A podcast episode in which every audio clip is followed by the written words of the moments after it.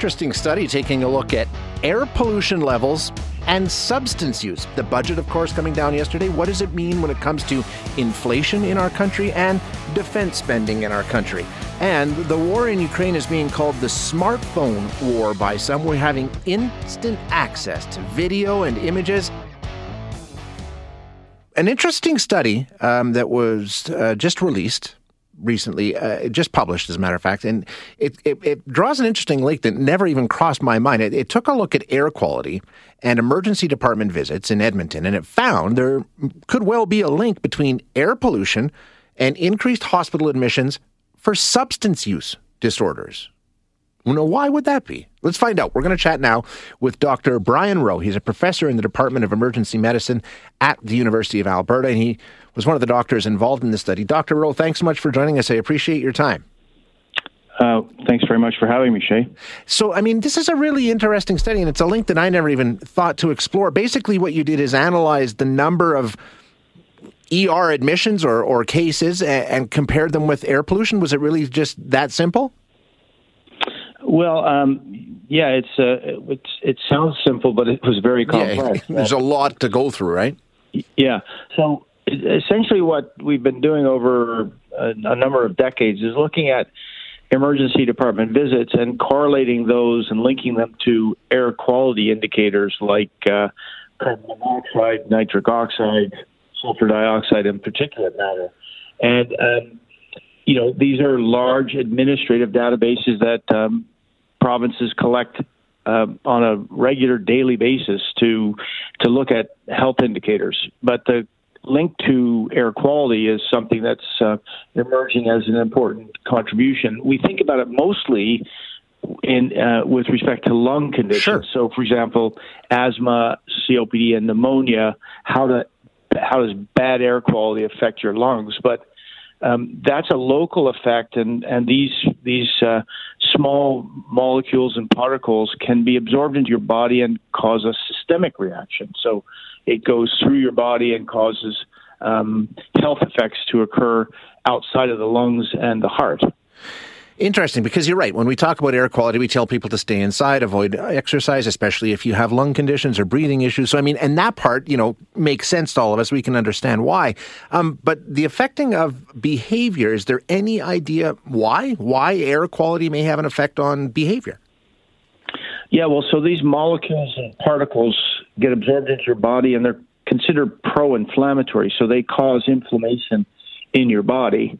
And um, the best example of inflammation are things like conditions like arthritis, um, you know, uh, that uh, uh, causes inflammation of the joints, or uh, inflammatory bowel disease like Crohn's and colitis, which causes inflammation in the bowel. So these this inflammatory reaction is a very important part of how people stay well. Um, so infl- decreasing your inflammation overall is uh, important. So inflammation of the of the brain is thought to be one of the mechanisms. Um, these these molecules can dysregulate the uh, release of neurotransmitters in your brain, and there's some evidence that they might be able to um, they may be able to change the tolerance to, say, for example, drugs and medications. So these are complex theories. Uh, they're being investigated, and what we know is that at least in animal models, there's evidence that exposing animals to uh, air pollution at the levels that we're exposed to in adults uh, causes them to have behavioral problems. So there there is experimental evidence in animals. There's this observational uh, correlation in adults and, and children. So uh, I, I, think it's a real uh, phenomenon, and it's been demonstrated repeatedly around the world. So are you saying there's a physiological response, you know, an actual because of the inflammation and all the rest that might cause something here, but also a psychological one that we've seen in animals where they actually do they feel differently psychologically due to air pollution and may seek out substances for that? Yeah. So in the animal models, it's it's more mood disorders. So okay. uh, they get depression and anxiety. They they don't eat uh, the same way. Um, but it, it, at least in the correlations that have been explored with Health Canada, drug abuse, drug use, and uh, abuse um, is correlated with air pollution. We're not entirely sure of the mechanism. Uh, but I think it's it's important to recognize that you know these are large databases, and if there was a lot of noise and not really much association, you wouldn't see these these um, correlations. But the fact that we see them suggests to us that they're real. They've been repeated elsewhere, and now we're finding the mech. We're looking for the mechanisms, and it's not entirely clear uh, what all of the mechanisms are, but um, some of them that I've just described are, are being explored um, by basic scientists around the world. So, so, doctor, where do we go from here? I mean, this seems to be fascinating in terms of opening up a lot of avenues for exploration in terms of people living in cities, people living in different places where pollution is really high. I mean, what can we do with this? Where do you think the next step is with this kind of research? Well, I think uh, you know one of the things that uh, we know is that the data that was used was collected from the Edmonton zone in 1992 to 2002. So we're 20 years later. Yeah. We don't think it invalidates the results, but there's certainly um, uh, you know new data that's available. So it would be important to repeat this. Um, we also had the pandemic for two years, and we're still feeling the effects of that. And during the pandemic, less driving, less industry, less air travel, far less pollution around the world. So did that if if in fact this is a cause and effect, we should have seen a reduction in uh, in some of these presentations. Sure. Right? It would make sense that if the air quality is better, um, and, and, this is actually a direct effect, then we should see decreases in presentations for some of these conditions. We know stroke is associated with poor air quality. We know heart heart attacks are associated with poor air quality there should be a reduction in those events, and that's work that's ongoing now. Um, I think we we need to look for ways to protect humans from uh, poor air quality. And I know in Ontario they closed the coal burning power plant in Atikokan, which is in the far north of Ontario, and it improved the air quality in southern Ontario because particulate matter from power plants, uh, particularly fossil fuel burning power plants, is a real problem. And so when we see that, we should investigate the, the changes in these presentations to the emergency department. Very, very interesting work, Doctor. Thank you so much for sharing it with us today. Really appreciate it. My pleasure, Shay. Have a good day. You too. That is Dr. Brian Rowe, who is a professor in the Department of Emergency Medicine at the University of Alberta.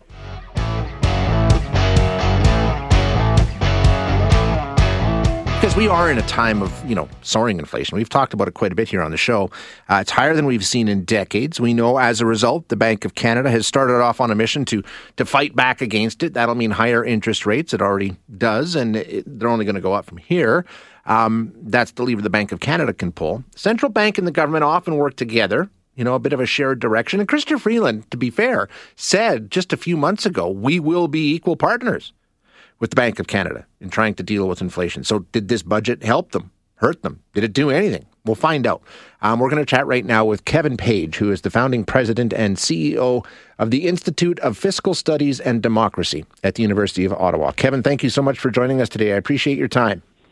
Great to be with you, Shay. So, so this budget yesterday, um, we saw a, a, reduction in spending based on what we've seen over the last couple of years. Just your overall impression. Did you expect to see what you saw yesterday, or were you surprised by anything?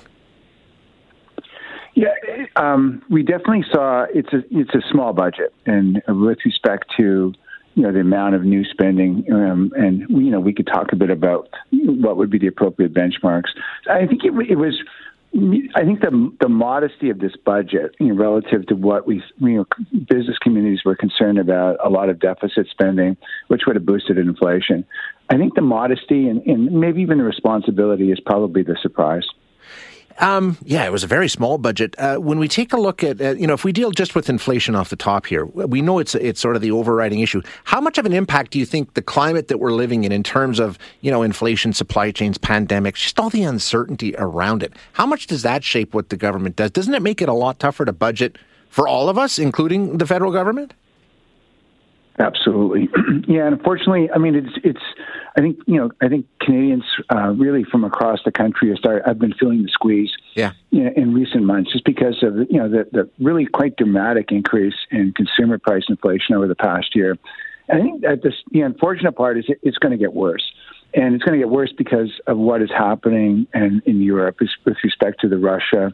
Uh, Ukraine war, which, which is going to push up commodity prices. It will help some of our producers for sure, and that's the first round effect economists call that a terms, terms of trade effect. And but the second round effect really is, is the hit on the consumers, and that's on real personal disposable incomes. There's a big squeeze coming, unfortunately, for Canadians, and um, and we, we should brace ourselves for it. And it could mean higher than expected interest rates.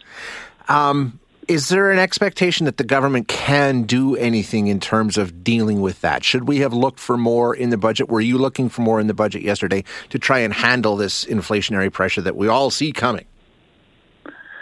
Yeah, I mean, we'd like to think that the government can, you know, uh, is the creator of most problems and that they could solve most right. of these problems. But it's probably, really, honestly, say, I don't think it's really the case. Um, I mean, a lot of this inflation eh, that we're experiencing, have been experiencing over the past year, like you know, economists would say, it comes from the supply side. It's all those disruptions that have taken place. Um, really, you know, uh, as a result of social distancing, the lockdown, uh, really the global economy. And then, but, uh, and there's a component, a piece as well that just government's obviously put enormous fiscal supports in, which has kind of boosted demand.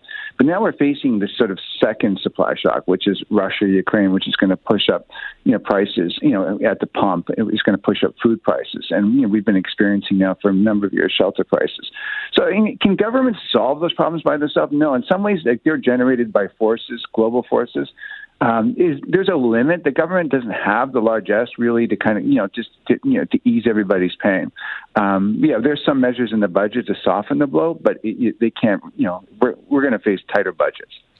Um, when we take a look at things, and this was a message from the government yesterday in terms of you know where we are with spending, it's always debt to GDP, debt to GDP. Um, and uh, Chrystia Freeland saying that's our benchmark, that's the line we won't cross, and we're continuing to see that drop. So we feel good. We feel we're being fiscally prudent. We're doing what we need to do to make sure that we don't get ourselves in trouble. Do you agree with what she's saying? I think it goes down to forty one point five percent uh, in five years. Yeah, and I think that was some of the positive surprise. So, like, and people were thinking that you know, with um, the Liberal NDP agreement and you know, kind of talk around um, new programs like pharmacare and dental care, and um, I think there's the concerns as well, uh, not concerns, but you know, the, potentially the need to increase defense spending significantly to deal with NATO commitments. That oh my God, like this is going to be a, they're going to be large deficits and all going to be deficit finance. Instead, what we saw was a pretty thin budget on spending um, and you know deficits declining faster than what they were you know projected in you know in the fall update of last year. Debt to GDP ratios you know, you know declining as you said from about 46 47 percent this year to 42 percent five years out. Like I think the bond markets are probably going to say, "Wow, that that you know this is a good fiscal track." And then the issues are going to be, can we hold it? And part of that is going to be the global environment, which will happen, you know, you know, by these broader forces. And part of it will be like, can the government just hold on to those purse strings, or will they they want to, uh, you know, release the floodgates with respect to spending? Yeah, when we talk about spending, um, you know, we are still spending more than we're bringing in, but uh, the government also saying, you know what, when we talk about things, you know, inflation and the way that the economy is going right now, I mean, it's it's it's superheated. A lot of people say we have record low unemployment. So the government's saying, you know what, we're in a position where the economy is going to grow so much that we can absorb some of this funding or the spending that we're talking about here, and it's not going to be as big a concern. Um, do you agree with their? End? And I think they said their rate of inflation for this year was three point nine. It's closer to six. So do you agree with their calculations? Yeah, I think yeah, I think the assumptions are optimistic. Like you know, the okay. planning assumptions, the economic assumptions. Eh, they're they're you know, it's not you know, the government basically takes an average of a private sector of private sector forecast. So you can't say that there's necessarily deliberate political bias in those numbers, but it's an older you know survey of private sector forecast. It was done in February, so it was done prior to Russia's invasion of Ukraine, and you know, and so prior to a lot of those sanctions, the, the two of which have really pushed up commodity prices. So you're right. I think the inflation number is you know, is going to be much higher than what was embedded in that you know that forecast, 3.9 percent average for CPI. It'll be a lot higher than that. And I think there's going to be pressure on the Bank of Canada to kind of raise interest rates maybe faster than they were anticipating just months ago, and both of which are going to put a real you know, squeeze on personal disposable incomes, and that'll hurt families. Okay, yeah, that's not good news. Uh, last one here. Uh, like I said, Chrystia Freeland said they wanted to be equal partners with, with Bank of Canada in dealing with our economic climate. What could they have done in this budget that would show they were interested in tackling inflation hand in hand with the Bank of Canada, if you will? What kind of levers can the federal government pull on that? Like you said, I mean, a lot of it's beyond their control, but are there things they could have done? Yeah, I think you know they could have made a big mistake, which was you know um, which was you know significantly you know um, moving forward with kind of programs that would really boost what economists would call demand or consumption you know, in the next year or two. Like with these tight labor markets, with inflation high and rising, like you don't want to have a lot. You don't want to pull out the credit card and say let's go, yeah, let's yeah. spend, spend, spend. I think so. Basically, what we saw was like they said, no, you know, we're going to be we're going to try to be prudent. We're not going to boost spending uh, in the short term. Be some measures, and a lot of these measures will impact more, you know, years three, four, five in that planning output, and they'll be more focused on investment, increase the stock of housing, invest money into research. Those things will boost the supply side of the economy and growth down the road, but without causing a lot more inflation pressure in the short term. Uh, Kevin, great analysis. Thank you so much for joining us this morning. I really appreciate your time. Honored to be with you, Shay. Thank you, sir. That is Kevin Page, who is the founding president and CEO of the Institute of Fiscal Studies and Democracy at the University of Ottawa.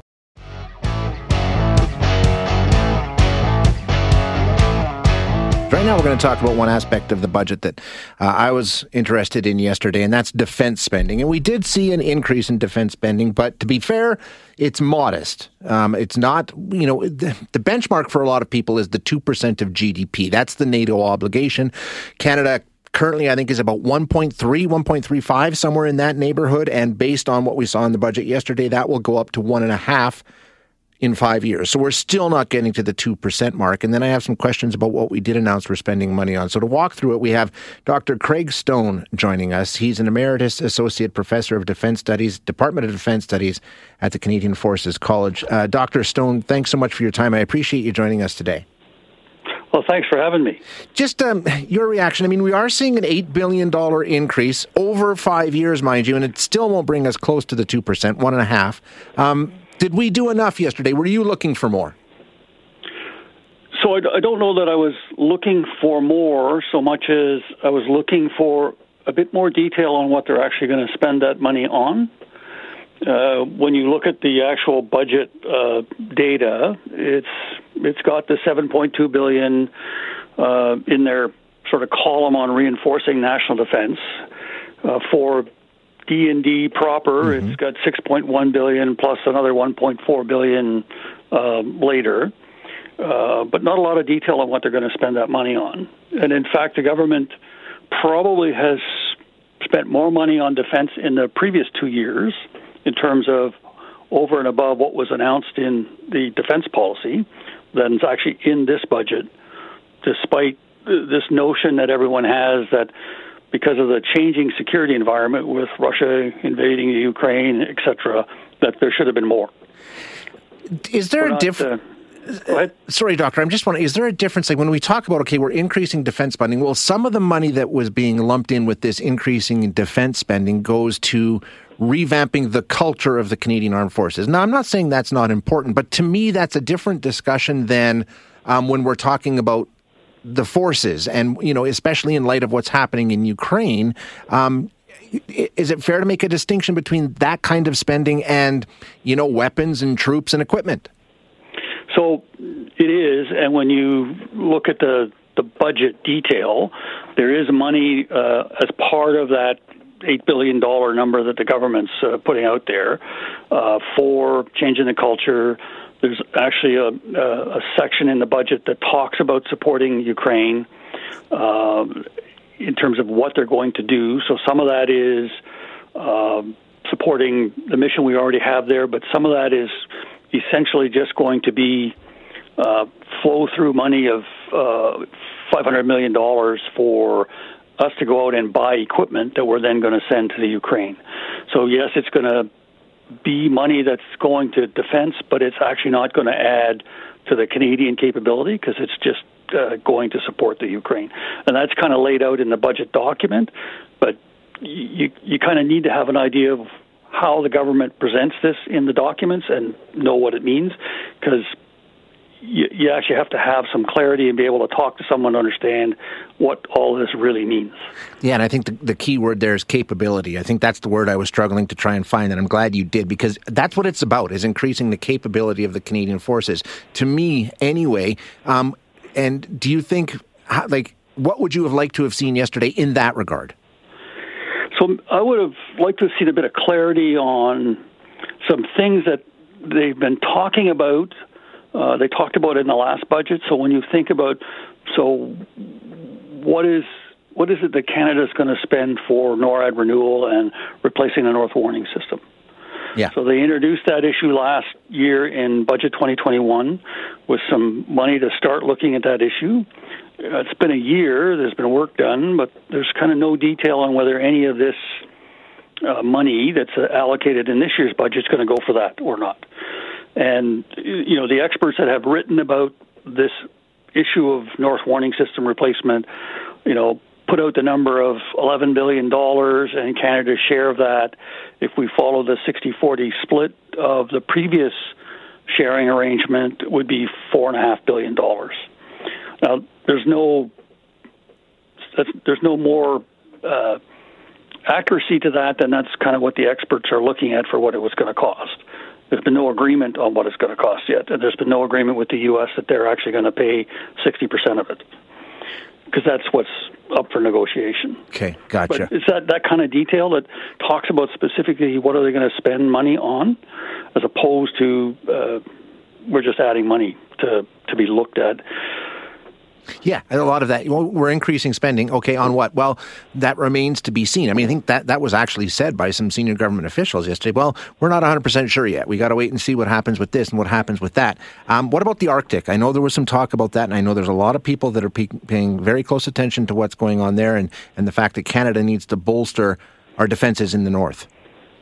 So that speaks to, in part, the, the requirement to replace the North Warning System. Okay. Because the original North Warning System uh, was established uh, when it was just radars for an air threat. Since then, NORAD has taken on a maritime uh, security role. Yeah. Um, Russia has changed its kind of approach to things, which, as our northern neighbor, um, causes some issues around how are we going to actually guarantee our sovereignty and our security in the north. So there are other things that will go into a discussion about North Warning System replacement or renewal and NORAD renewal above and beyond just we're going to replace the, the radars. How much of that is Canadian specific, which means the Americans really shouldn't be paying for it. So, for example, if we want to have a deep water port that's operable 12 months a year in the north, um, to have Canadian Forces ships and Coast Guard ships up there, what does that mean? What's that going to cost? Yeah. Those are the types of things that when you look at the North and security, and that is not even adding issues around climate and the environment, which have to be dealt with, and issues around Indigenous relations. Fair enough. Okay. Um, uh, last question for you here. What about cybersecurity? And that was a big mention, and, and there's new cyber forces being involved. Um, how important is that to our national defense? So it's important.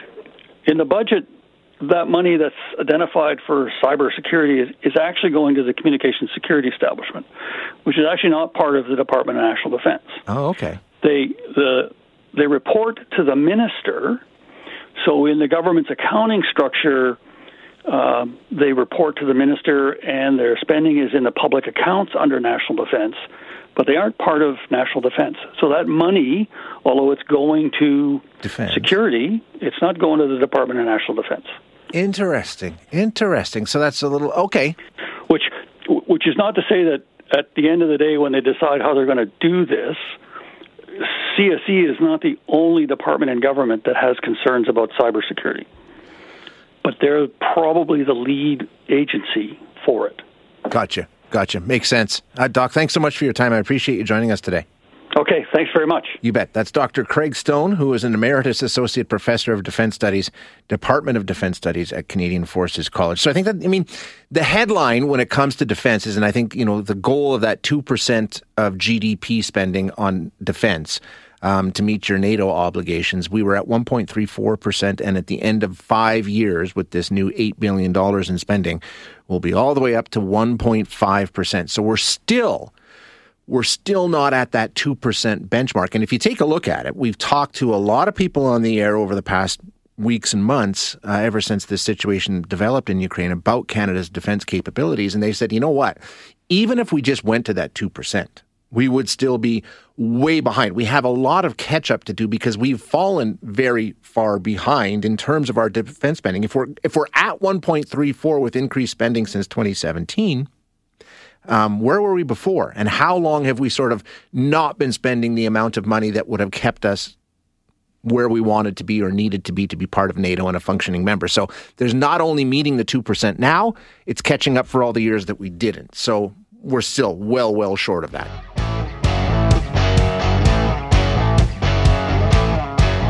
Conversation about what's being called in some cases the smartphone war. Now, I was just telling you a few minutes ago about the latest atrocity that has people horrified uh, to come out of Ukraine. A missile hit a train station where um, thousands of people had flocked in order to flee the country. Um, Ukrainian authorities say that 50 people, at least 50, died in the strike, and they warn they expect to find more evidence of war crimes. Um, now, there's photos, there's video from the scene showing bodies covered in tarps on the ground, and this is the most chilling part the remnants of a rocket with the words for the children painted on it in Russian. Now, all kinds of questions about why that would be painted, who painted it. I mean, this is the situation that we're in because we've got almost instant access through our smartphones. Everybody's got a camera, and this information, if you want to see this, it's very easy. Go on Twitter, go on, I'm sure, TikTok, Instagram, Facebook. You will see it. It's there it's instantaneous and it's being spread around the world. Um, and it's really changing the way that we're experiencing what's happening. And that's what we're going to talk about now with Mark uh, Cancian, if I'm saying that correctly, a retired colonel with the U.S. Marine Corps, a senior advisor with the Center for Strategic and International Studies in Washington, D.C. Um, Colonel. Colonel, thank you for me on the show. Yeah, thank Cancian. Did I say that correctly? You did. Thank you. Awesome. Excellent. Okay, glad to hear it. Um, okay, let's take a look at this. This, I mean, this kind of access to information, right? I mean, basically that's what it is. It's it's instantaneous. Um, it's just it's constant. It's really unprecedented, isn't it? Well, it is. I, I think we also uh, keep in mind that this is part of a long-term trend. That is um, the increasing amount of information about conflict that's available to publics, you know, beginning back, you know, in the 19th century when the first photographs uh, came out, and then you know you have moving photos, and then in Vietnam you have TV. Yep. Arguably, it's accelerated now because you have so many people out there, as you said, you know, with smartphones who are able to post information. Um, we also have to remember that you can distribute the information much more rapidly. Not only are we, not only there pictures, but they go around the world instantaneously. So you can have um, groups of people analyzing what's happening as it happens. I, I received a number of photographs uh, and was asked, you know, is this from a rocket? Is this from an uh, artillery shell? Is this from a aircraft bomb? And we could do that within an hour or two, something that in the past would take days or weeks to do. We're seeing some of the footage actually being distributed by soldiers, which I find absolutely mind boggling. I mean, people who are actually involved in whatever the operation is, or, you know, they're either commenting throughout the video or they're filming it themselves. I mean, have we ever seen anything like that before? And what does that tell you? Um, I mean, we haven't really seen anything like that before. I mean, you know, and you go in the past and you um, soldiers would take pictures of themselves and send them back to family. But of course, that's a long process. And the idea now that you know, as events occur, as battles uh, unfold, people are taking pictures of it um, is really uh, quite extraordinary. And you know, and I think that's going to be a permanent feature of warfare. The United States has tried to clamp down on that yeah. for uh, operational reasons. Uh, not clear they're going to have a whole lot of success with everybody uh, having those um, you know those um, tools uh, available to them. We do have to keep in mind though that the pictures come without context. And the open source analysts out there work very, very hard to try to check on the on uh, the validity of the of the videos and you know where they are and what was going on and try to put a little context around it. But we do need to be careful. You know, for example, we have this. Uh, we we frequently have uh, uh, Russian fire into cities, and you know, civilians are getting hurt. It's uh, deplorable. But what we don't know is you know, whether there was a military target uh, nearby that the Russians were aiming at, uh, and the civilians, you know, were collateral damage, which doesn't excuse it, but it does put it in a little different context. If, you know, for example, across the street was an artillery park or something like that, and that's the part that that doesn't come out. And we have to be a little careful, recognizing that we only have a part of the story that's what I wanted to ask you. Like, th- I'm sure you've seen it. Um, the the photos that are coming out from the Ukrainian uh, train station this morning, yep. and and apparently, and I saw it tweeted out by some Ukrainian MPs that I follow on Twitter. Look at this missile. The remnants of this missile has for the children painted on it in Russian we don't know who painted that. I mean, do, when you see something like that, what what goes through your mind to try and analyze the picture, the video, whatever it is, and sort of get an understanding of what it's telling us and what it might be telling us because somebody wants us to believe something?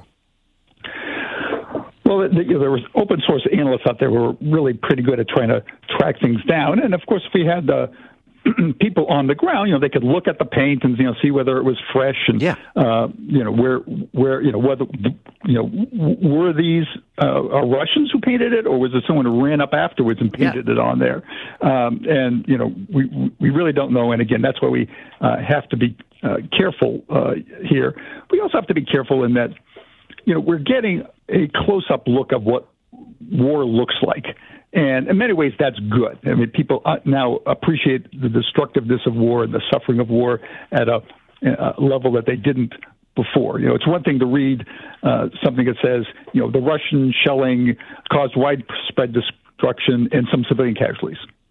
But then when you see it, you know, burned out buildings and civilians dead on the ground, you know, there's a whole different emotional reaction. And in many ways, that's good. We also have to be a little careful because um, you know, sometimes people will say, we, we've got to do something. This is the time to, to you know, take on Russia. And I say, well, let, we have to think about that real carefully before we, we start a war with a nuclear armed power. Now, you know, maybe someday we get there, but, you know, we have to think about that very calmly and, you know, put aside some of the emotion that goes with the pictures.